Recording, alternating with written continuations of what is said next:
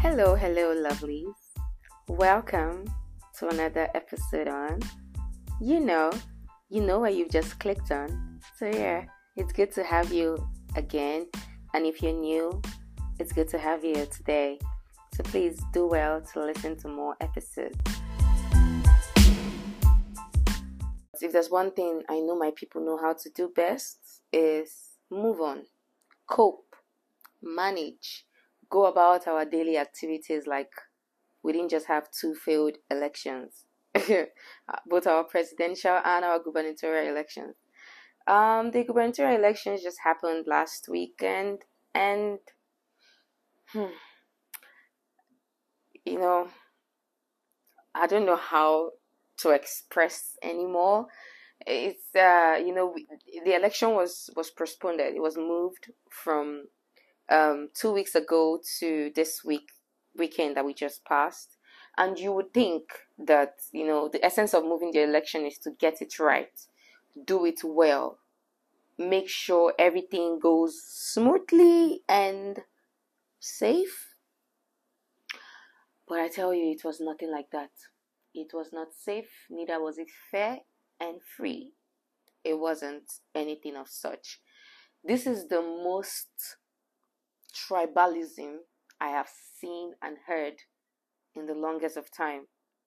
It's it's it's it's disheartening. Words fail me to talk about tribalism. Words actually do fail me. This is 2023. Can I say that again? This is 2023. How are we still going through tribalism? We have bigger problems in life. We have big, bigger problems as a country, as a nation. We are still in the underdeveloped and undeveloped nation, and we are fighting ourselves. Now, let me bring it down. We are fighting ourselves from the same country, like the same black man, the same country people are fighting themselves about who owns a land, who is superior to this, who is this, who is that country that can catch fire and every one of us will go. Like a um I don't know, but it that's one topic that I really don't want to go into. It it it, it, it strikes me tribalism, religious conflict, anything of that manner just turns me off like mentally I, I don't want to process it because I cannot phantom it that people are actually having um conflict over tribe. Tribe. Hmm. You go outside, you face racism, you stay back in your country and you face what? Tribalism. It's madness. Well, well, I was just saying, let me run us back. My name is Victoria. If you're listening to this pod for the first time, thank you so much and you're welcome. Do well to listen to other episodes on the channel, okay? I am your host, Victoria, and this is Let's Gist with Victoria. On here, we talk about all the trending topics on the socials, everything happening in my country and all over the world. Yeah, yeah, we just like that. We go hard. so, yeah, so stay tuned and don't get bored. Just keep listening, okay? Still on our gubernatorial election that just passed, because I can't just sweep it under the rug just yet. Let's just on that. Um, so some states had it peaceful. Um, it went well, smoothly, nice.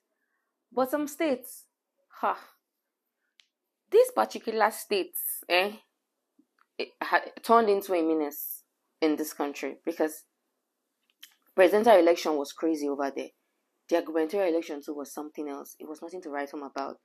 It's almost like everybody can see through the bullshit. We can all see that okay, no, this particular state, whoever is the governor right now, mm, it's crooked because we know your state was not peaceful.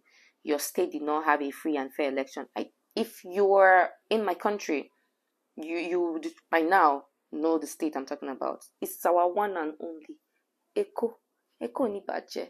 Lagos, what's up? What's all the meanings all about? Lagos has been troubling this country oh. from presidential to a, a governorship election. It's just, you know, that's where the whole tribalism is happening. That's where it, it is steaming. It's like they're on a cooking pot and they're just stirring the whole tribalism, ethnical issues, problems, this, that, thugs, destroying things, um, ballot box going missing, this, that. Ah, ah. What's up? Why? Oh, it's not just Lagos. So, in Kogi State, 19, is it 19? I hope I'm getting the numbers right. About 19 or more INEC officials were kidnapped on their way to different polling units to conduct the gubernatorial election. That was the height of it. God. Really? really? A, a, few states had it good for them, I guess. Um, states, some states in the north, we didn't hear no complaints or no disruptions or thuggery or whatever. So it, it went fine in some other states. But I think I heard from Kano after the results were called, um, there was some little unrest where the uh, I think the APC people were not having it when the NNPP party was called as the winner. So there was a little destruction in the state. I think the present governor had to call a curfew immediately he got into power. Just crazy, crazy, crazy. And uh, speaking about Lagos governorship election, I had a party I was, you know, cheering for. You can call it women empowerment or whatever, but yeah, I really wanted to see Funke Akindele win. There's one of my episodes, if you go down, it's called Women in Power, where I spoke about she and Tonto Dikeh being actresses who are now looking into politics. You know, it's good to see all these people that we've watched in movies, music, and other forms of entertainment and all getting into the country's politics. Even Banky W, Desmond Elliot, you know, all these people that were once in entertainment and now going into politics. It's a good thing to see, you know. So I was really mm-hmm. rooting for Funke Akindele. I don't know, I saw her as a very, very good candidate herself, and she did a tremendous job. She held it down till the end. She was so strong on her feet. She lost her mother before the election. Her ex husband got married to another woman, I think his fifth or sixth wife in Kano. All of this basbos hitting her while she was still running for power, while she was still campaigning for her position. And I must say, that's a woman to admire. Her strength, her her everything, her charisma, her she put in the work and it's just it was good to see. Yeah, and the election is over. Sadly she didn't win. So she I think she's moved on and people are like, Oh, she's taking down all her election campaigns and photos and all of that from her Instagram page. And I'm like, Yeah. Some people just choose that's how some people want to choose to move on from things. Just get it all out of the way. Now she's back to Funke Akindele, the lady actress. But she said in her speech that she just released, she's saying, but that won't stop her from being the people's activist because she didn't win the power, but she's still fighting the power for the people. She's still fighting for the people. She will still be working for the people, you know, and it's such a beautiful thing.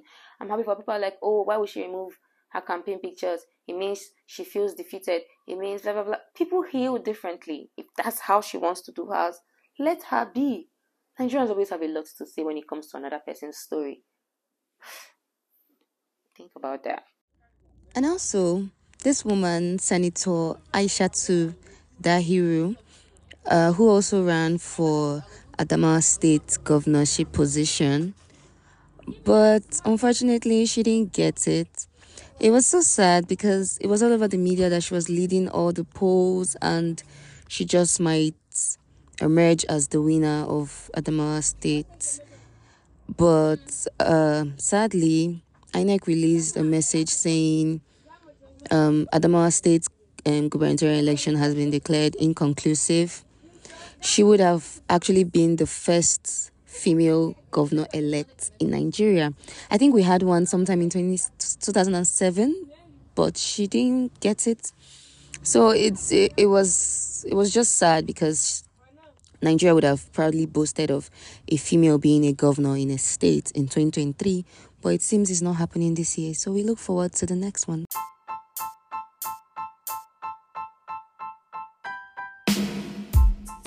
If you've gotten to this part of the podcast, it means you enjoyed listening.